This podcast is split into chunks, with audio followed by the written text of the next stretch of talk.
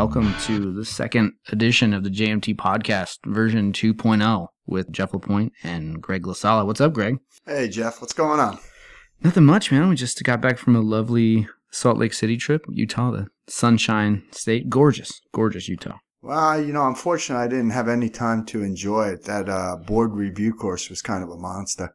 Yeah, you did. Yeah, I noticed. I, I gave a couple pretty painful talks, and I noticed that there was some solid suicidal ideation in the audience. uh, I do have to say though, man, you did a great job, and that goes for all the other speakers for the board review course. I thought they all did a great job. You know, thank you. It was really informative. To the people who write the test, I have something completely different to say. Can can we include that today, or do I need to get the bleeper? I think probably a bleeper. This is a children's show, right? We, we're not allowed to uh, curse too much. Well, my children might be the only ones who listen to it.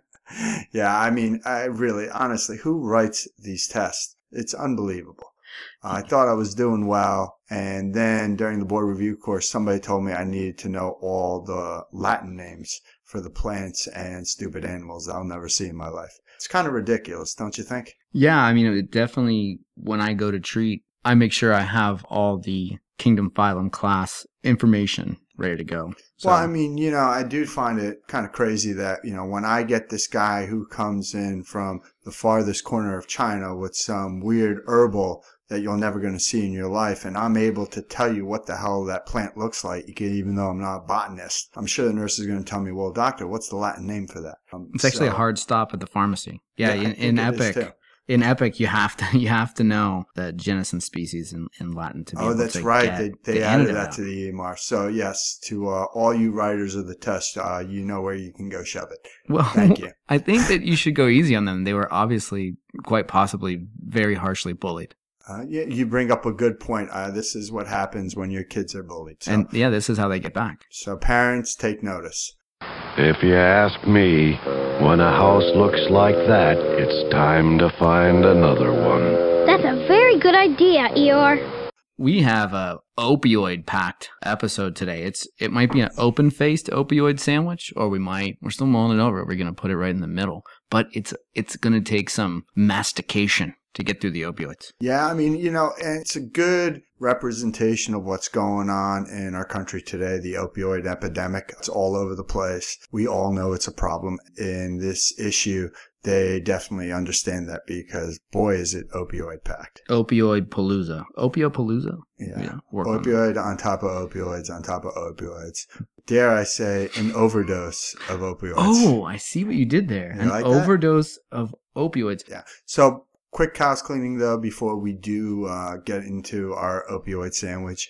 Thank you for those who responded on Twitters. We like some of the compliments. Uh, we of course love the complaints. Some of them very colorful. How, how many uh, responses did you get? Well, you know, hey, listen, listen, a few. It's better than none. I I got a non-zero number less than five. An Again, integer. It's it's a process. It's a process. But uh, thank you. Keep them coming again. You know, whether that's critiques, whether comments, whatever it is, just keep them coming because uh, we like to, you know, add in what our listeners uh, find interesting. So uh, keep those coming. And without further ado, uh, do you want to get into our opioid sandwich? Okay, Greg. So as we try and tackle this ginormous opioid smorgasbord think that, and this was your suggestion, which I thought was really awesome, is that we kind of make a common sense, almost thematic travel through these things to kind of link them all together. And maybe the best place to start is the trends in opioid prescribing. Sounds good. Why don't we start with this? So this study, it's titled Pilot Study of the Importance of Factors Affecting Emergency Department Opioid Analgesic Prescribing Decisions. It's done by Adam Pomerleau, Justin Schrager, and Brent Morgan. And essentially, this was a study where the authors took a survey of attendings, residents, physician's assistants who work in their department. And they asked them uh, essentially what was the factors that influenced their prescribing methods. And again, this was a self reported survey. It covered three pediatric ERs and two adult ERs. The authors only got a 70% response rate, which is pretty good for a survey, but yeah, I think you can squeeze your own workers to maybe respond a little bit higher. Uh, but what they found was the five highest rated factors that influence their prescribing decisions were opioid prescription history, history of substance abuse, diagnosis thought to be the cause of the patient's pain, makes sense, clinical gestalt, and providers' concern of unsafe usage of the medication. Now, the five lowest factors were patient age, patient satisfaction, patient's reported pain score, right? Interesting. The prescribing culture of the clinical site, and concern for medication diversion. Now, Jeff, what do you uh, seem to think of these stats? I think the biggest thing when I look at this is that it's self-reported, right? So like if you ever ask me to like self-report on something, sometimes I might say I do like way way better than I do. Um, I think that this is certainly a very important topic, and but we really, you know, this is a this is a huge problem for doctors in the community and doctors in in academic medicine because we are, you know, we're judged on how satisfied people are with our treatment. Sometimes our remuneration is tied to that. I don't know. Is yours? Uh, no, thankfully, my bonus has nothing to do with patient satisfaction. So that's that's convenient. mine is. Mine is. So, you know, I, it doesn't affect mine, and we try to have chronic pain patients excluded from those measurements. But it's definitely in the back of a lot of our heads because um, you get graded on these things, and we're used to getting good grades on stuff we get measured at. Um, you know, I think that that actually kind of an interesting segue because there's another paper in JMT a while ago. I think it was Kavita Babu who looked at patient satisfaction scores and opioid prescribing and found that there wasn't really a great relationship there. No, and you know, and that was a real interesting article when it came out. But I mean, look, it's just human nature. If patient satisfaction is tied into your bonus, and that anytime you get a patient who sits there and they're complaining that they're in pain and they want pain meds and you're not going to give it to them, you know, just in the back of your head subconsciously, you're like, well, you know, this could affect what I make. And I think that's something that hospitals have to start taking a look at. You know, it just doesn't make sense. We want to decrease the amount of opiates we provide to patients, yet we're going to tie their bonus into the satisfaction, which, you know, yes, there's one study that shows that has nothing to do with patient satisfaction, but I mean, looking at it at the surface, it probably has a little to do with it. Yeah. I mean, the, the problem is that the problem is that it has the physician considering something that has nothing to do with medicine. True, true. And then, I mean, the other problem is, you know, as physicians, we just don't like not knowing the answer. So a lot of times, you know, I'll have patients come in, uh, you know, abdominal pain. They're 45 years old. They get labs all normal. They get a CAT scan because they're having such bad lower or left quadrant pain, and that's negative. And you just don't have a good answer. I think one recent study showed that about 25% of abdominal pains that enter the ER never get a definitive diagnosis. And, you know, as a physician, just, just bothers you. You want to be able to tell the patient what's going on, or at least you want to be able to help them. And the one way we can help them is giving them pain medication. And, you know, nowhere is that reported here. And I think that's the problem I have with these self-reported survey studies. You know, all these things, it's great. Yeah, we take into effect their opioid dependent history and what they come in with.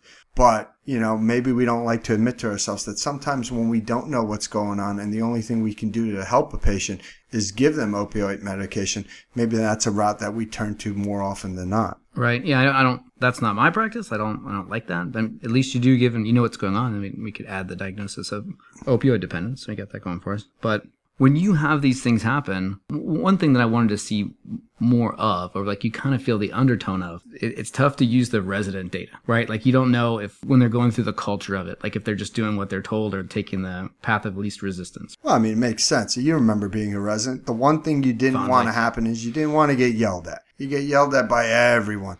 And, you know, it wasn't so much, we always used to joke, it's not what you know in residency, it's who you're working with, because it always is attending dependent and switches from attending to attending. So, yeah, I'm not surprised that they found that the residents really prescribing pattern was based on the culture of where they work. Right. I got yelled at more as a fellow, I think, than a resident. But I think one of the interesting undertones that maybe is not totally addressed is is sometimes giving pain medication is the path of least resistance to give people opioids as they leave. And, you know, while that might not be our practice, is that something that we need to recognize? Agreed, agreed. And again, you know, this is just going to be the problem with all self-reported surveys. Again, you know, I think in general, we all like to think a whole lot that we're a whole lot better than we might actually be. And maybe in our weak moments, we're not as, you know, altruistic as some of these surveys might suggest. So, do you? What's your practice? Do you take the path of least resistance or the Well, I, you I know, tend to like resistance. That's just Again, you know, I'm working in a busy community ER, and and I like to fight the good fight, and that's probably just ingrained in me from toxicology fellowship. I tend to view conflict as something that I need to live. So I, I kind of find those interactions interesting. But I think that the big thing, at least in, in my practice that I do now, is tell them that we have to balance their need for pain control. One, there, there's no such thing as no pain. Two, we have to balance their need for pain control with something that could totally kill them and kills lots of people every year. Uh, agreed, agreed. I mean, it, it's a good talk to have, you know, having these discussions with patients probably is better for the patients and it's better for our society. You know, another interesting part that they don't really discuss here is I find actually the prescribing pattern against those of my colleagues that are a little bit more elderly compared to those that are just out of residency is completely different. And they don't seem to mention that here. Don't know about you, Jeff, but I found those that are a little bit older, a little bit more removed from residency are more, shall we say, liberal with their opioids that they use than those that are just out of residency. And I think that has more to do with, you know, the culture. First it was, hey, treat the pain. Now it's, you know, be careful. There's this huge opioid epidemic. What do you think, Jeff? Yeah, I mean, I, I think that, yeah, it also depends on how old. You know, if you're getting tincture of laudanum, they're, prob- they're probably a little bit older than, than most of us. But I think that the prescribing patterns, and I would like to know a little bit more about this, I think they're a little bit of a time capsule of when our training ended. If your training ended in the 1990s, you're right in the middle of like pain as a vital sign and the big push for all these things that maybe you know it's interesting to talk about how those things came up and how we got here but you could be a product a little bit of that like so in other words if you're finishing training now or if you're in the middle of training now you are smack dab in the middle of the worst prescription drug epidemic in our nation's history and so you're going to be much more mindful of that Good article, some interesting points. Uh, more, I think, of a discussion point than anything that I'm going to apply. But yeah, it does give us a lot of food for fodder here. Yeah, absolutely. Stuff to look at in your own shop too. I'm, you know, another tag onto that is is maybe take a look at your prescribing patterns after they changed the controlled substance class of hydrocodone, right? So that that would be really interesting. All of a sudden, you know, everyone's just you know giving T3s or giving tramadol or something crappy like that. But anyways, okay, for the next one, I think it makes sense to maybe proceed over to the uh, the evolution of recommended naloxone dosing for opioid overdose by medical specialty. It's by Nick Connors and Lewis Nelson. So I thought this was pretty interesting. Um, they went through and basically what they looked at was 25 resources with recommended naloxone dosing and looked at how they differed. And it, it was actually really kind of cool because, they, you know, since naloxone's introduction in 1967, you go through and there's quite a variation in reported recommended dosing with the initial dose that was recommended being 0.8 milligrams to 2 milligrams based on animal models with the changes and the bad things that can happen with precipitated withdrawal, it's certainly very interesting to see what is the range of recommended dosing and what's the evidence for each one. So with the 25 resources that they looked at, and it's kind of a really cool table there, the, recommended IV naloxone dose. 48% recommended 0.05 milligram dose or lower as a starting dose, 16% recommended 0.1, and 36% recommended 0.4 to 0.5 milligrams.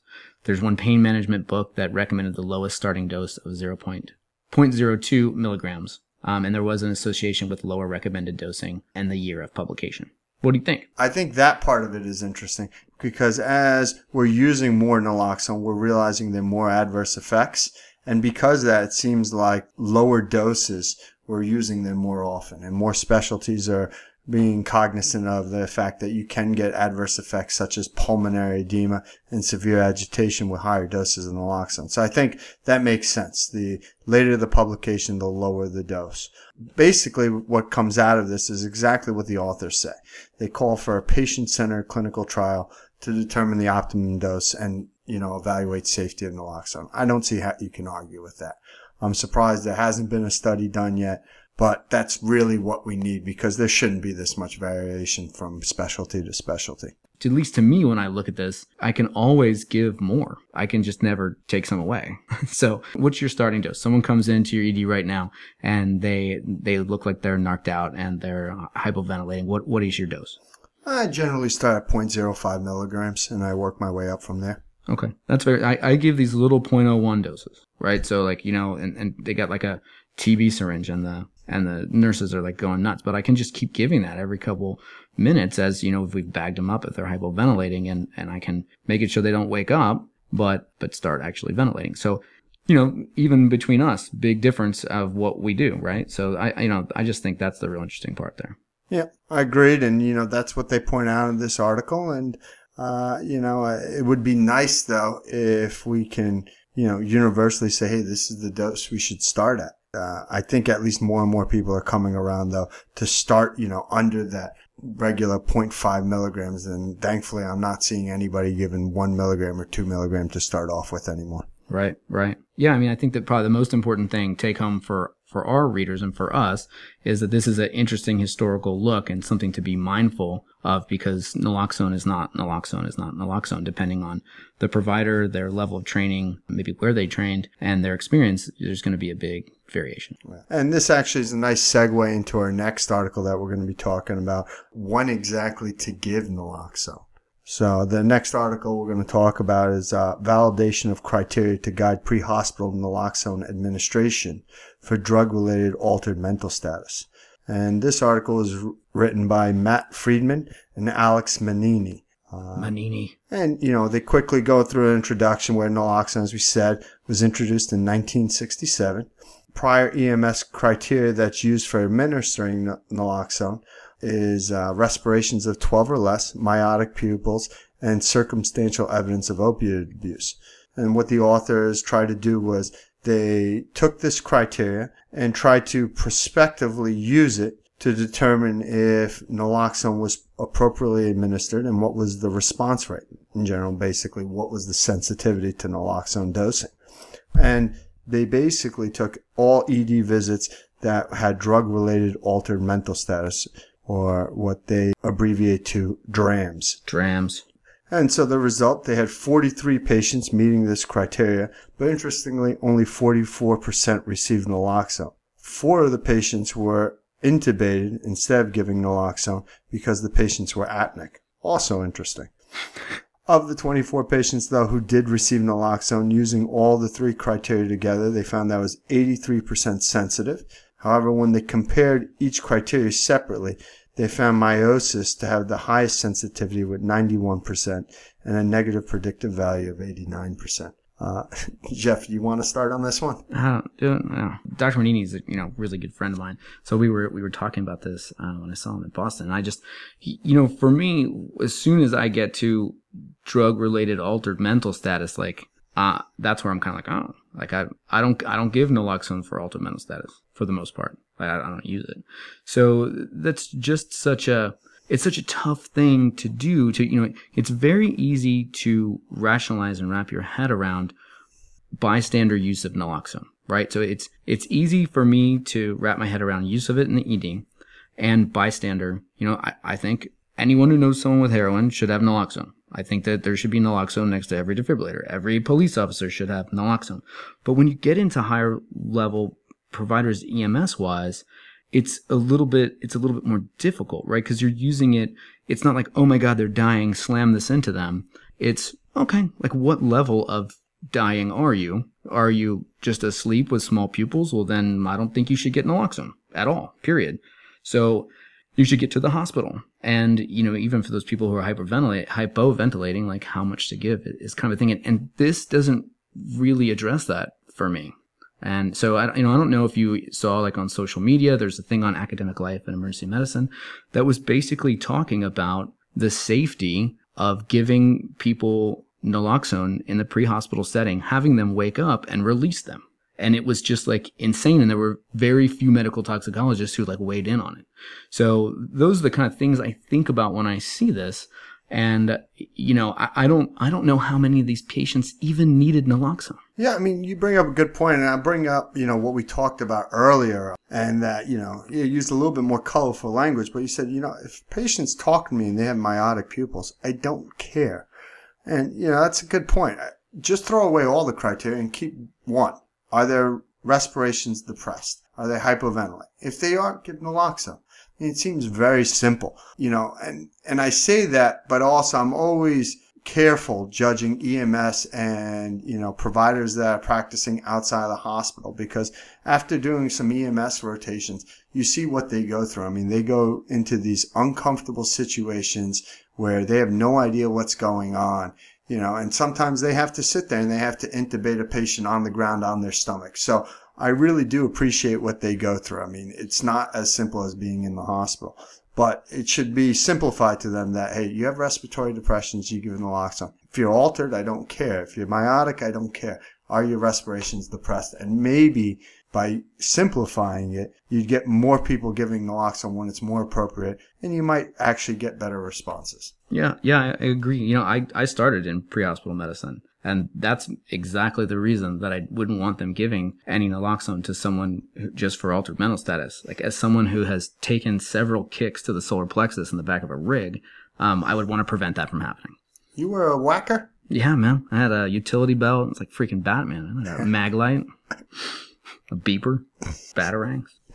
Uh, do you have anything more to say about this article? We need to have a hand in these protocols for EMS providers. We need to make sure that we include them in our discussions. We need to make sure that they don't feel like we're just kind of neutering their practice, but at the same time, we need to have kind of thoughtful, mindful practices um, that that make sense and take the best care of the provider and the best care of the patient.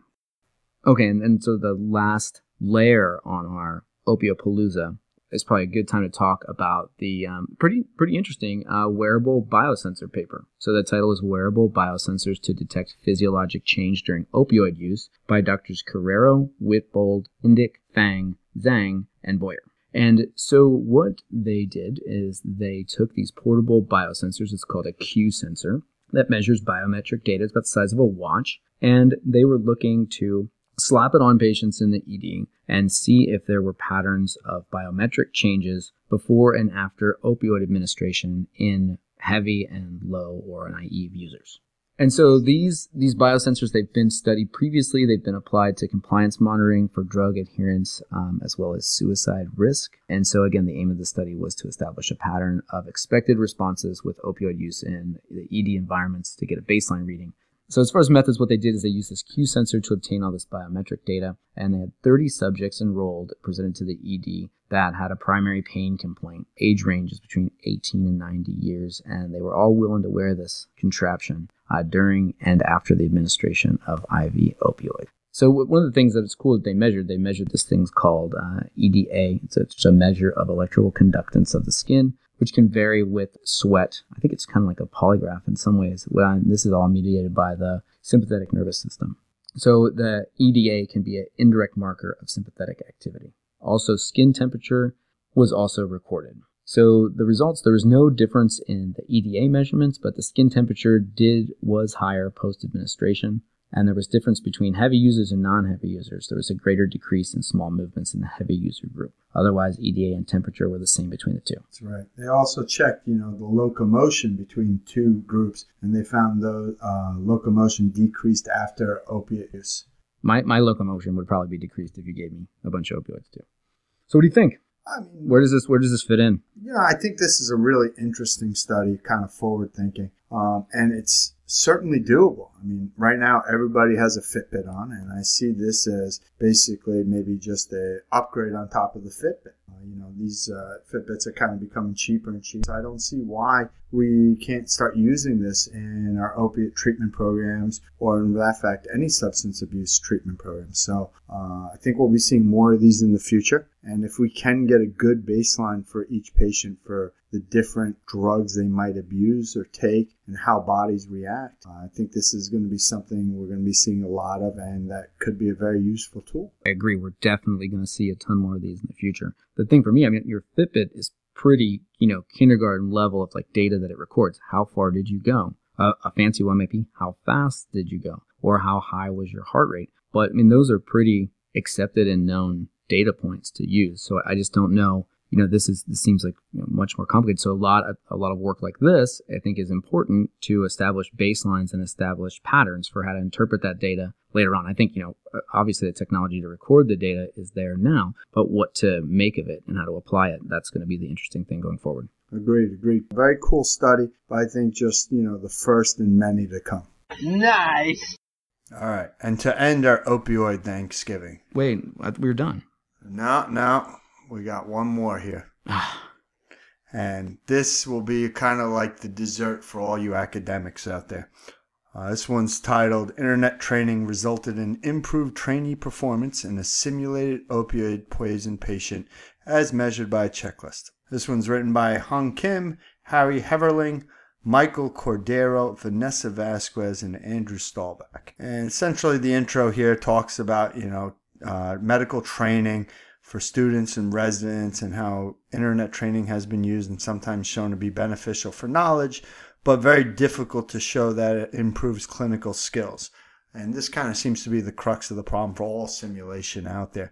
It improves knowledge, but very difficult to show in a research paper if there's an improvement in clinical skills. So I'm going to spend a little time on the methods because I really think that's what's important in this paper here. And what they did was they got two consecutive classes of emergency medicine PGY1s were enrolled in the study. One residency class was given the training prior to an opioid simulation. The other class uh, pers- participated in the simulation after doing a reading assignment. And they then graded each class based on a simple checklist, a time weighted version of the checklist, which only gave points to the resident if they completed a list of critical actions under three minutes, and then a global scoring tool.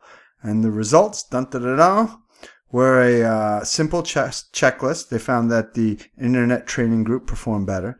For the time weighted scoring, the internet training group performed better. And however, for the global assessment, they found no statistical difference. Uh, what are your thoughts, Jeff?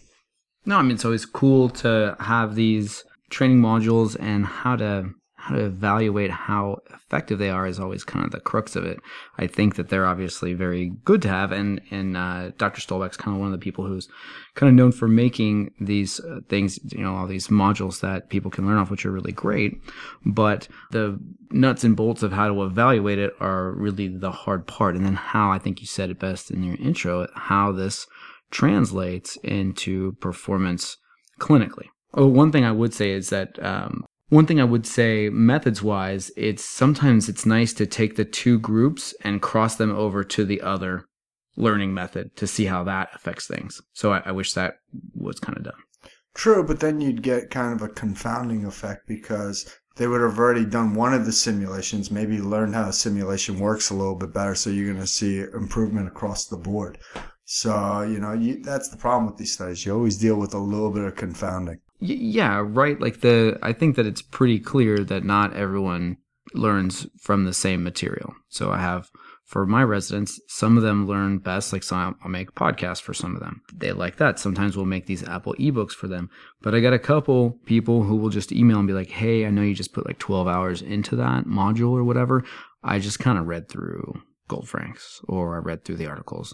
So you know, I think that the key to you know this as an educational tool is one it's great because it's always available so the classroom can kind of be everywhere.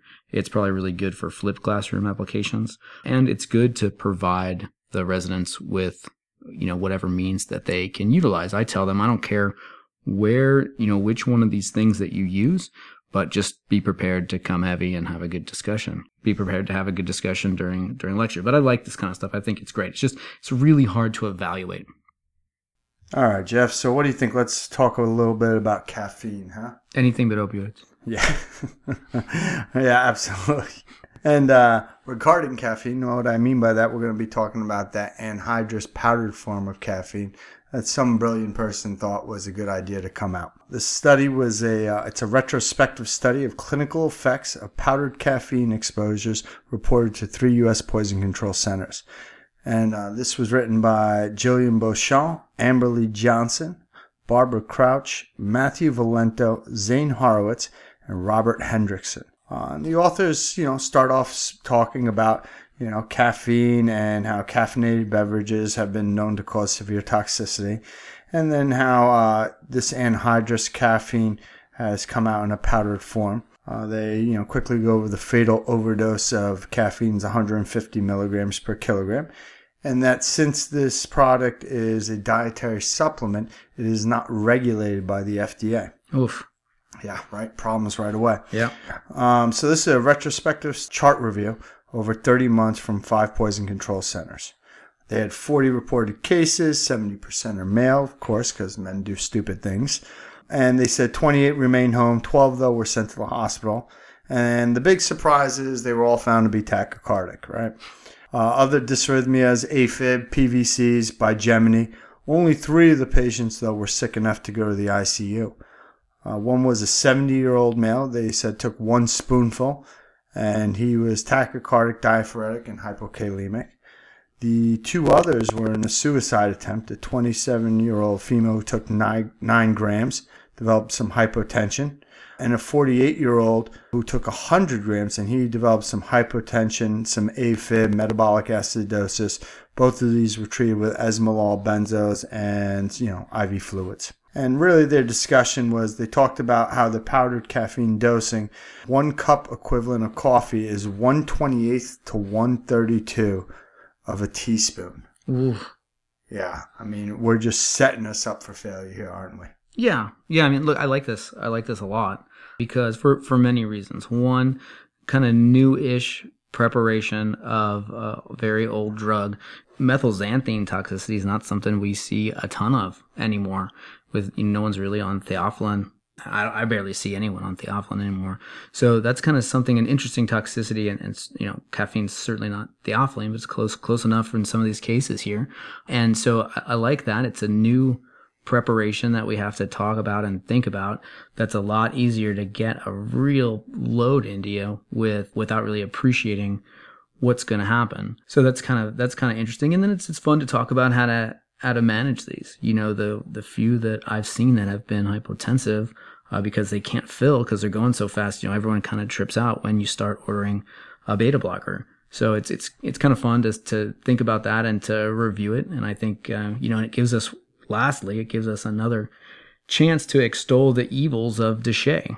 You know, and you know that, there's a board. You know that that appears on boards every once in a while, right? But you know if the FDA is not going to control these things, and we're all going to be afraid that, they're going to take our vitamins away, so we make these things available as dietary supplements without any kind of regulatory oversight. Then uh, you know we shouldn't be surprised that uh, people are going to get in trouble with them. We should be ready to educate and and advocate against that.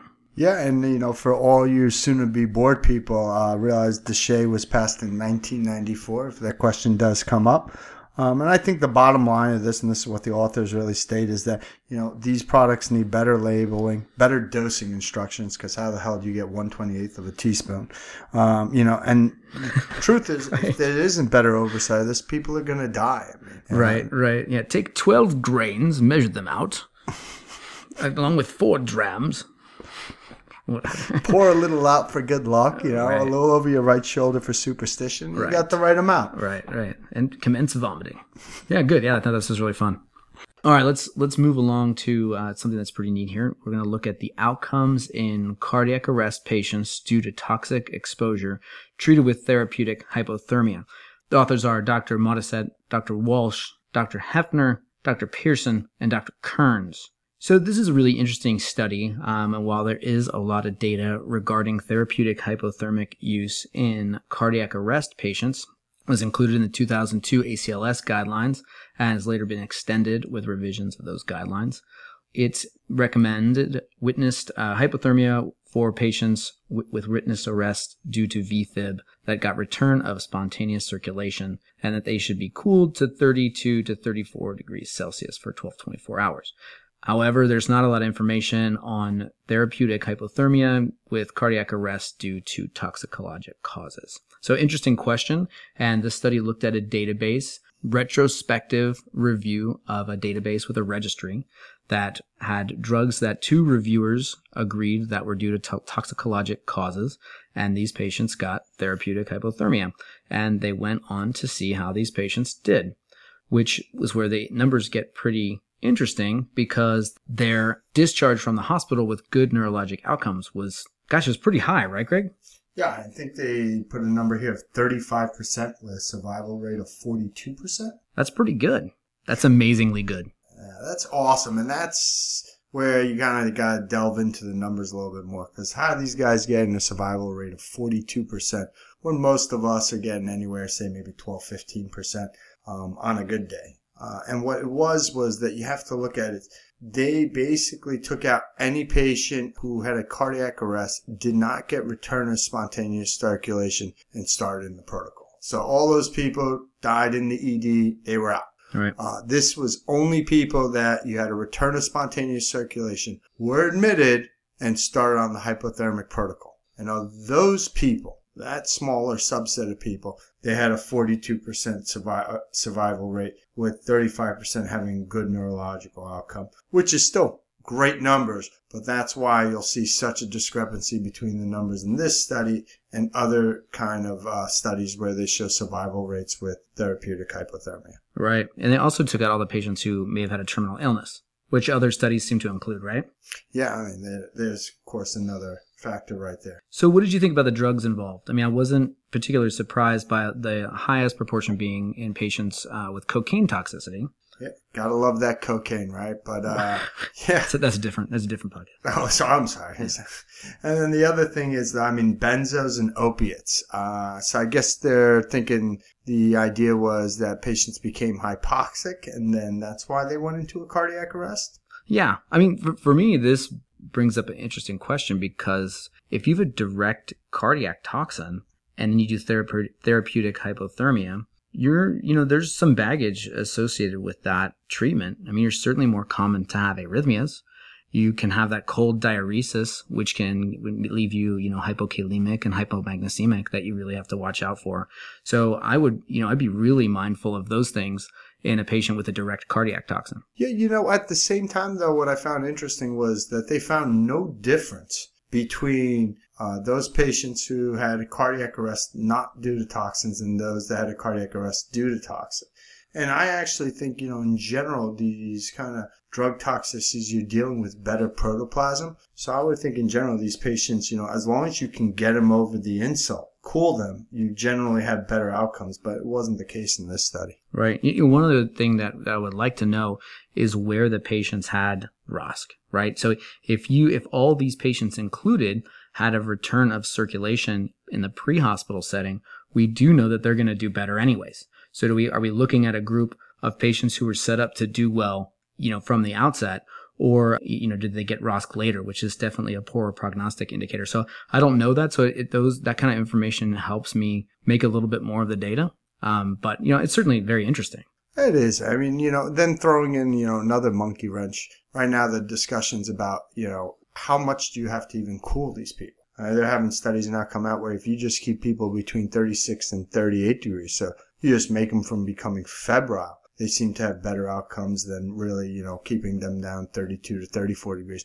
So I think that's kind of all debatable and still all out there. One thing, one thing I do want to mention is that kudos to them for not just you know, taking a urine screen. Like how many of these studies do we see, even with like poison center data, where you really don't know if the patient was sick from it, much less exposed.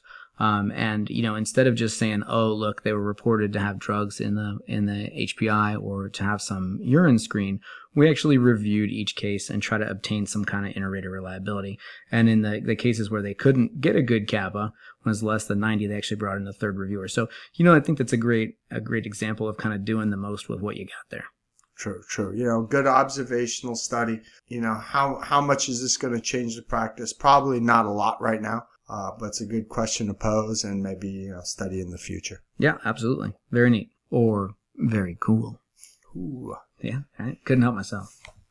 All right. So next, let's uh, do a little case files. Case files. Yeah, and this uh, issue's case files come out of uh, UCSF, and it's uh, seizures and persistent anion gap metabolic acidosis by Anna Arens and Craig Smollin. So this is a 17 year old presented to the ED with generalized seizure, treated with midazolam, GCS of 3, so intubated. And they get into basically my favorite part of this, which is they go over the differential for drug induced seizures. Yeah. Um, I don't know about you, I thought they really broke this down in a good way. Oh, that was great. Yeah. So simplified, it was just that seizure can occur as a result of a loss of the neuroinhibitory pathways. So GABA antagonism, right? Such as what, Jeff? Hydrazine, baby. Absolutely right. INH, right? Oh, INH. Or enhancement of excitatory pathways such as in You're pimping this. It's serotonin syndrome. Hey, I'm not taking the boards, that. dude. I- I funny know. thing is, I'm the one taking the I know, boards. man. should Lock, know you better lock it up. That's right. Lock it up. You lock it up. So, and then also seizures can occur from withdrawal of substances, uh, such as in the loss of chronic inhibition of GABA and upregulation of NMDA receptors, as you would see in ethanol withdrawal. So, and then their final one is that toxins causing cellular hypoxia, such as cyanide. So, I think that's real nice. You know, four simple ways to uh, figure out drug-induced seizures. What do you think? There's a million different ways that you can get a generalized convulsion or a seizure, and but I, I like this stepwise approach. All right, board board pearl only drug induced seizure that responds to phenytoin. Four aminopyridine. Boom for the win. Yahtzee. That's that's a that's, love that the board is all just final Jeopardy questions. So yeah, I thought this was great. I mean, look, glossed over hypoglycemia, hyponatremia, you know, uh, hypoxia, all those different things. But I thought that this was a really great discussion on how you how you go through everything, and and as you, you think about different causes and treatments, um, just a really well done discussion and differential diagnosis. So the case continues. The patient had a pH of 6.96 and a lactate of 9. Um, and they thought, you know, these are completely consistent with a seizure. But then the patient was resuscitated. Lactate had dropped to 2. However, the patient had a persistent anion gap of 17. And this is where they discuss going into your MUDPILES, which I know, Jeff, you have something to say about the subject. Well, I, I, like nothing uh, super profound. It's just you, you know this is what we teach. This is what we teach um, residents and medical students. And when you rely on just that, you're certainly going to miss some things. So it's funny when we were prepping for this, you and I were talking, and then you dig MUDPILES, and I tell you that uh, you know I, I can never remember all of them, and the differential really looks like the alphabet um, for the toxicologist. So so I tend to use you know something different. I just want to make sure if there's ketones, uremia, lactate, or start to think about uh, organic toxins or other acids. But anyways, um, proceed. Yeah, no, and you know, I think either way, as long as you have a good list that you can kind of go back to of what causes it. And you're right, the way we learn MUDPILES as ER residents is, with lack of a better word, grossly incomplete in the toxicology world. Uh, so many different drugs can cause uh, an acidosis, and so it is good to figure out which ones can lead to uremia, lac- uh, lactate, and you break it down a li- little easier. So I do agree with you there. So that's what they did with this patient, and what they came upon was that you know patient with a seizure, elevated anion gap uh, acidosis. One of the things they did fall on were NSAIDs, and so that brings up the question of which NSAID can lead to seizures. Now, the most common cause worldwide of an NSAID causing seizures is another board question. Um, acid, I believe I'm saying that correctly. However, we don't find that in the U.S., right? That's no longer sold. So what they fell on was likely ibuprofen. And sure enough, they sent ibuprofen levels. And the level was 641. Normal therapeutic or high normal therapeutic is 47. So that was obviously the culprit. Patient was extubated after day two, admitted to taking an ibuprofen in a suicide attempt and did well. Yeah, very cool. So yeah, really cool. Just cool review, cool discussion. Uh, great things to think about. Yeah, I mean, most of the time, right, prep. you hear an ibuprofen overdose, you kind of poo poo it because you have to take massive amounts to cause problems, right? Uh, I mean, you're talking about between 200 to 400 milligrams per kilogram before you're actually getting toxic effects. Uh, so this is, you know, a good reminder though that, you know, taking it in right quantities, this could be a deadly drug. Yeah, and the determination to take that much. That's like a Costco bottle. That's pretty impressive. for for sure, for sure. Well, I'll have to, I'll have to let the patient know. I'm sure she'd appreciate it. Yeah, let's see. Other board. What do you have any board other board stuff for that for for all people first time takers and Oh yeah. So NSAID that causes agranulocytosis is phenylbutazone. Phenylbutazone. Wow, that's a good one. And there you go. There's the final pearl for this Oh, well, section. remember, um, so ibuprofen displaces bilirubin from albumin, so you can get high bilirubin concentrations. That's come up um, a couple times clinically in my practice, so it's kind of interesting. Good note. Good thing to remember. Good to know. All right, that was a good one. All right. Dunzo. Dunzo. let's move on to some of the case reports.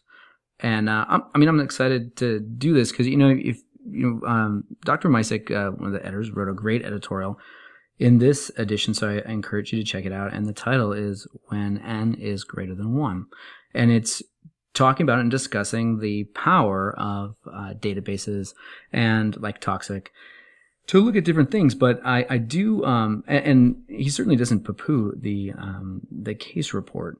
But I want to take a second and just say that, like, let's let us not forget the humble case report. It is a really important part of our specialty.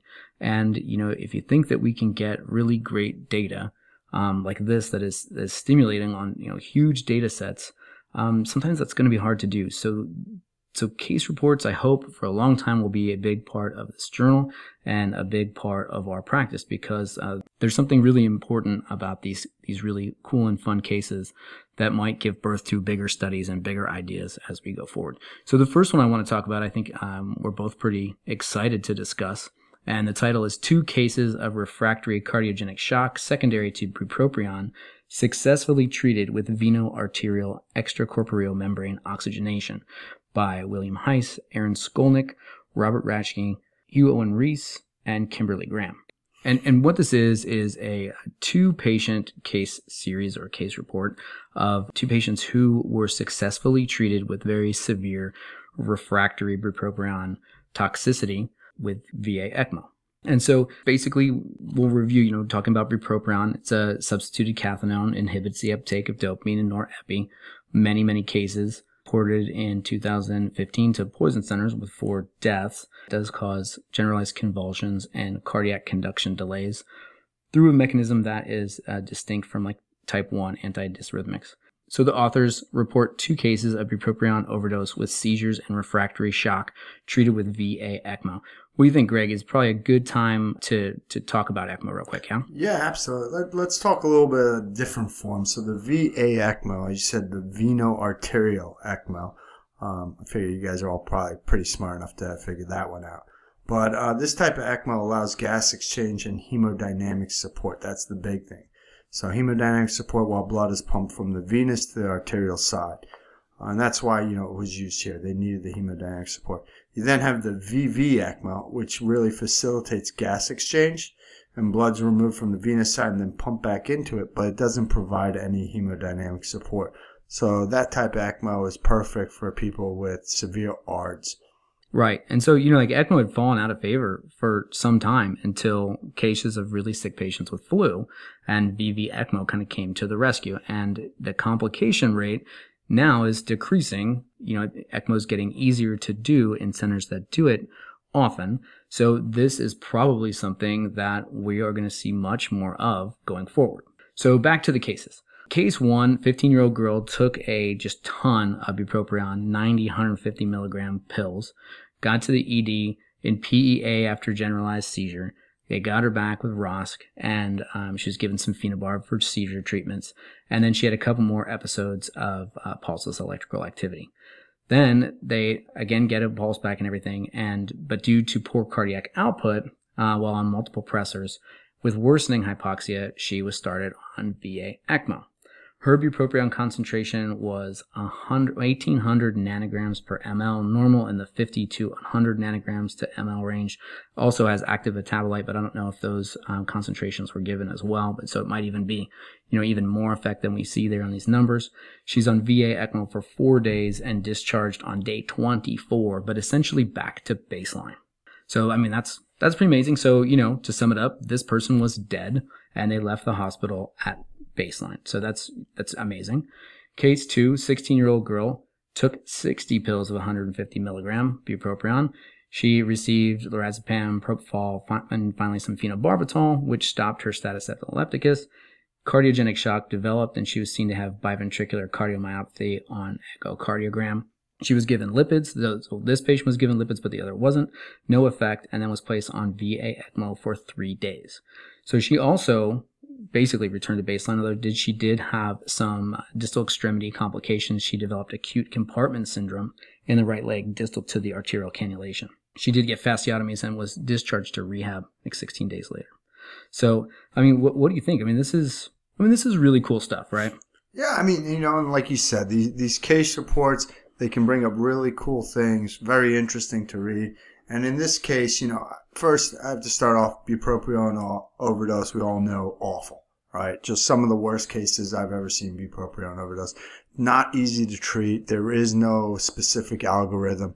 And it seems like the authors here did absolutely everything for this patient prior to doing ECMO. Yeah, one of them didn't get lipids. The other one did though. And it seemed like they made the right decision putting them on VA ECMO at the time because that's always a little bit delicate. You know, are you going too early? Are these patients going to do well without the ECMO? But so in this case, I think, yeah, both of them very appropriate. They did well. And two, you know, just kudos to the authors because look at it, you know, too many times we get told things we've done wrong, what we haven't done right.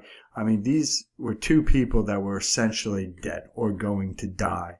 And through the work of these authors and other people involved with the care, they saved these two lives. So, you know, kudos to you guys. Give yourselves, you know, a good round of applause because uh, I think that's something that we don't take, uh, you know, into account too often. Yeah, Uh, yeah, absolutely. So, and, and you know, so going forward, so at your shop, do you have ECMO?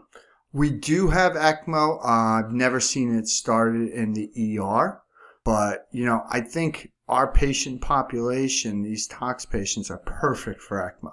Again, you're not dealing with poor protoplasm. You're just trying to get them through the initial insult.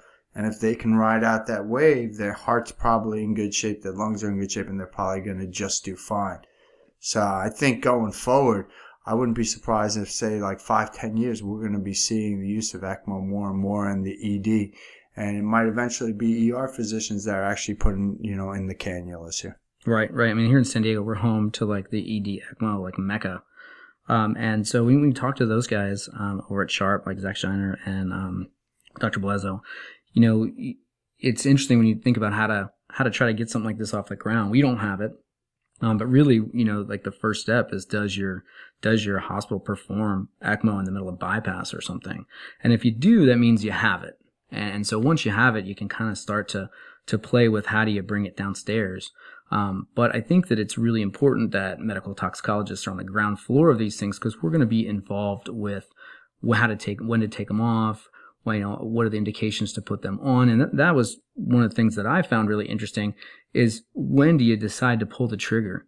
And so that, that's something that really will need to be worked out going forward. In these cases, it looks like there was really thoughtful consideration into their EF on, uh, on the echo.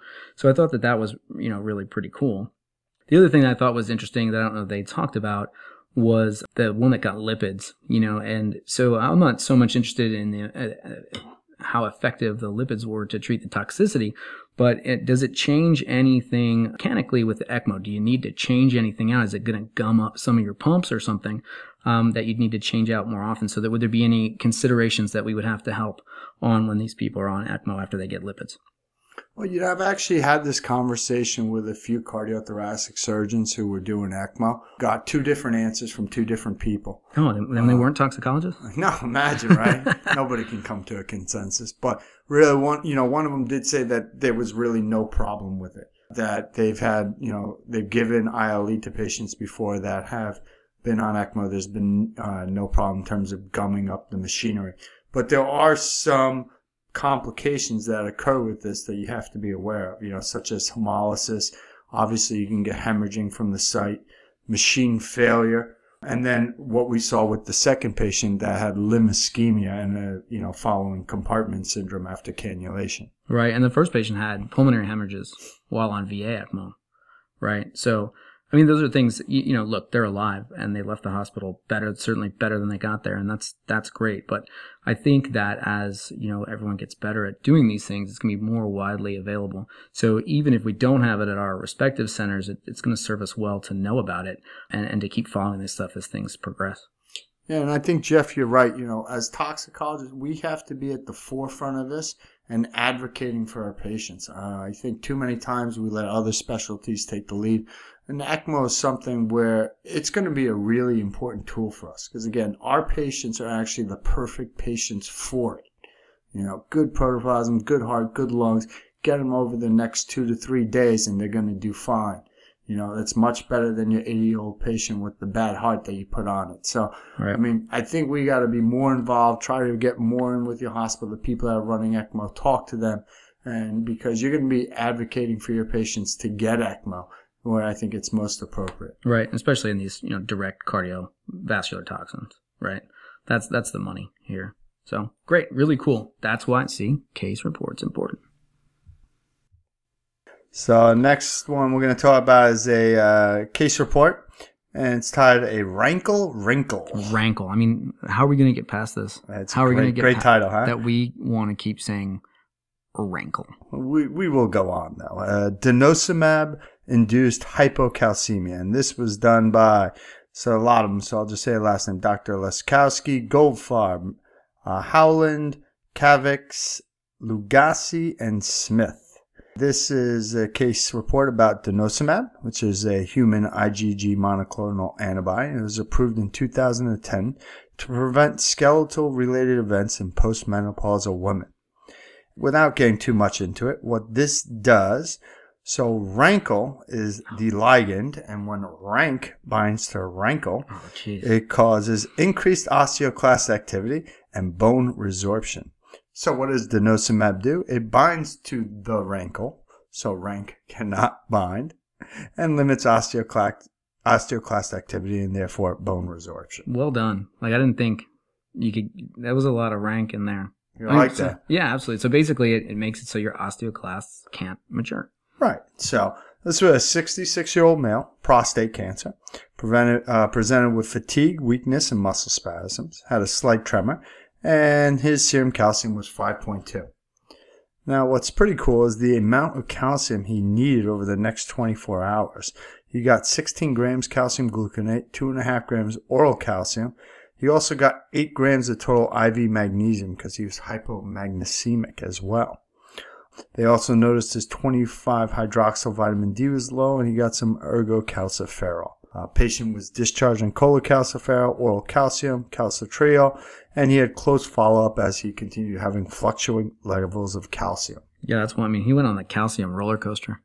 That's right. Right. Didn't you say something that he uh, actually became hypercalcemic at yeah, one it's point? it's amazing. Yeah, on like day between like day twenty one and day twenty four, he's on oral supplementation of calcium, like ten grams a day, and then there's like that little node that says presented to the emergency department required fluids. Like this poor guy. Yeah, This poor guy just, they just slipped that one in. Huh? no, it's, I mean this is obviously like a super complicated patient. Um, that's kind of a kind of a disaster. But you know, I mean, they they go on and talk about um, a case series with sixty patients that uh, have hypocalcemia. So I mean, that's it's certainly like known that this can do this. But why do you think this person had such a, a prolonged course or such a severe course? Well, I mean, they talked about one of the problems that can make the hypocalcemia worse is people with chronic kidney disease. And this patient appeared to have some acute on chronic kidney issues. So I think that just exacerbated the issue. Yeah, right. And then he's also on cisplatin. Ooh, right? So they, yeah. they do a good job of really going through that, and uh, and, and you know Dr. Goldfarb's on this patient on this paper definitely taught me a ton about uh, renal physiology and treating poisoned patients from that perspective. But yeah, that so remember that the chronic kidney disease or the AKI in, in acute on acute on chronic maybe kidney injury, then on the, the cisplatin, which is going to cause some renal tubular dysfunction, and this is all going to be much worse in the setting of hypomagnesemia. So, you know, they, there was a really kind of fun section on all the things that can happen if you have bad kidneys, comorbidities, and are on other things that can affect your calcium homeostasis. Yeah, good point. Things that we don't normally review, but uh, have to know sometimes, you know, and it makes sense, this drug. It has a good mechanism for causing hypocalcemia. That's what it does to some patients. So just be aware of it. Yeah, and 16 grams of calcium gluconate, know, that might deplete some ED supplies. Yeah, that's a big Right. boy dose. Yeah, that's that's the varsity. That's the varsity dose. All right, that was very cool. And finally, to end the show, let's end with the Toxicology Investigators Consortium Case Registry, the 2015 experience. Let's let's do that. Yeah. Now, I'm not going to go into all detail. This is generally basically a review of what's going on in ToxIC this year. But I do think it's important to talk about. Now, ToxIC was created by ACMT in 2010, kind of as a toxico surveillance thing. And the thing that makes this database really good and different than what you get from poison control centers is that the only patients that are put in are patients that are actually seen by a toxicologist and consults were done in person and then they're entered. So you got to think that the data you get, there's a minimum baseline there because you have a toxicologist seeing that patient. You should be getting better information, better data. At this moment, there are 50 active sites, 101 healthcare facilities. Six articles were published using that data in 2015, 25 published abstracts. The rest of the information, you guys can go look in the uh, journal and look it up yourself. There is some good review stuff. But I did want to just mention it because I think as a database for resources, I think this is a great thing. Yeah, I mean, this is yeah, this is definitely great stuff. I'll mention this uh, for Dr. Leslie Dye. This was created by the American College of Medical Toxicology. It was pointed out that we may have misspoke on a previous episode, and Leslie said that she almost fell off her bike due to our our mispronunciation of something. So we apologize obviously this is going to be better than a lot of the if not all of the poison center data. There's still some things that i would like to know. I would like to know which centers report how many cases because we might you know I want to make sure that we are seeing a representative cross section of all those centers. And I also want to make sure that smaller centers that don't get as many cases are also included, so as not to uh, to skew some of the results. So, but other than that, I think that these things are great. I, I do know that some cases, at least I know previously, some cases got reimbursed for reporting. So it would be helpful to mention which ones. If those are all, just say it's all. If there are just for the snake registry or whatever, say that. So then we can kind of interpret that data as well, right? Yeah, absolutely. I mean, with that, if you know some get paid and some don't, there is going to be a little bit of a selection bias and reporting bias based on you know what you get more paid for. So that's I think that is important to say. But I do want to say to everybody who's involved, right, keep putting in your cases there. Great resource for those of you who are not involved. Maybe talk to ACMT, see if you can get in it and start reporting cases so we can get it to grow get a better data set for all of us to pump out more research. That's a that's a great point. That's a great point. I would like to get my center. I'd like to get my center involved. So, um, I don't know. The well, if you want, Jeff, I have a guy. You know, you know a guy. I don't I know, know if there's like a, we were involved, but uh, yeah, we gotta we gotta get back in on if there was like a dress code or a, height requirement. Well, we gotta get back in on it. Ooh, this is getting awkward.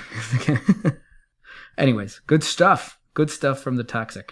Is it toxic or tox IC? Whew, that was a whirlwind of toxicologic goodness for you to you sink your teeth into during your bike ride, Leslie, or or drive or train ride or whatever while you're playing the Pokemon Goes. I know that Greg's a big fan of that. um, but yeah, thanks for hanging with us this entire time. It's been uh, a lot of fun for us to put together. So if you have comments, problems, or suggestions, hit us up on Twitter, hit us up on email, and we will try not to call you out. Although there was this one dude who um, that one of the only people that made a comment to us. Should we call him out? Well, I mean, we can mention the comment. So the yeah, the comment. What was it? It was you guys sound like Rocky and the dude. Was that what it was? I think something like that. That uh, Greg sounds like Rocky Balboa. I have to say, I was a little offended. Not Were for you? what you might think. I mean, I love Rocky. Who doesn't love Rocky? Cut me, Mick. I mean, that's a great, right. That's a great comparison. You're you're un-American if you don't like Rocky. But Rocky was from Philadelphia, and my accent's clearly from New York. So I just find it insulting that we would mix those two things up. You're Strong Island, right? I'm Strong Island, baby. Right on, man. So yeah, well, they were right about the dude part. So at least I got that going on. And does make me think. You ever see the Jack in Box commercial when he brings his intern to Philadelphia? No, no. Never. He says, "Oh, I wanted to make cheesesteaks. I sent my intern to Philadelphia." And then a week later, the intern comes back. He's got a mullet, cut off sleeves, and he's got roller quarters in his pocket. And he says, Hey, Jackie, I soaked up Philadelphia like a sponge. Wait, that's not Long Island, too? All right. All right. Take care, and we will catch you guys next time. All right. Thanks for listening, guys. Woo, boy. Whee! Obviously, we're getting a little overtired here. A little overtired. Too much, too much caffeine. We have to stop. Yeah. I'm stopping. All right.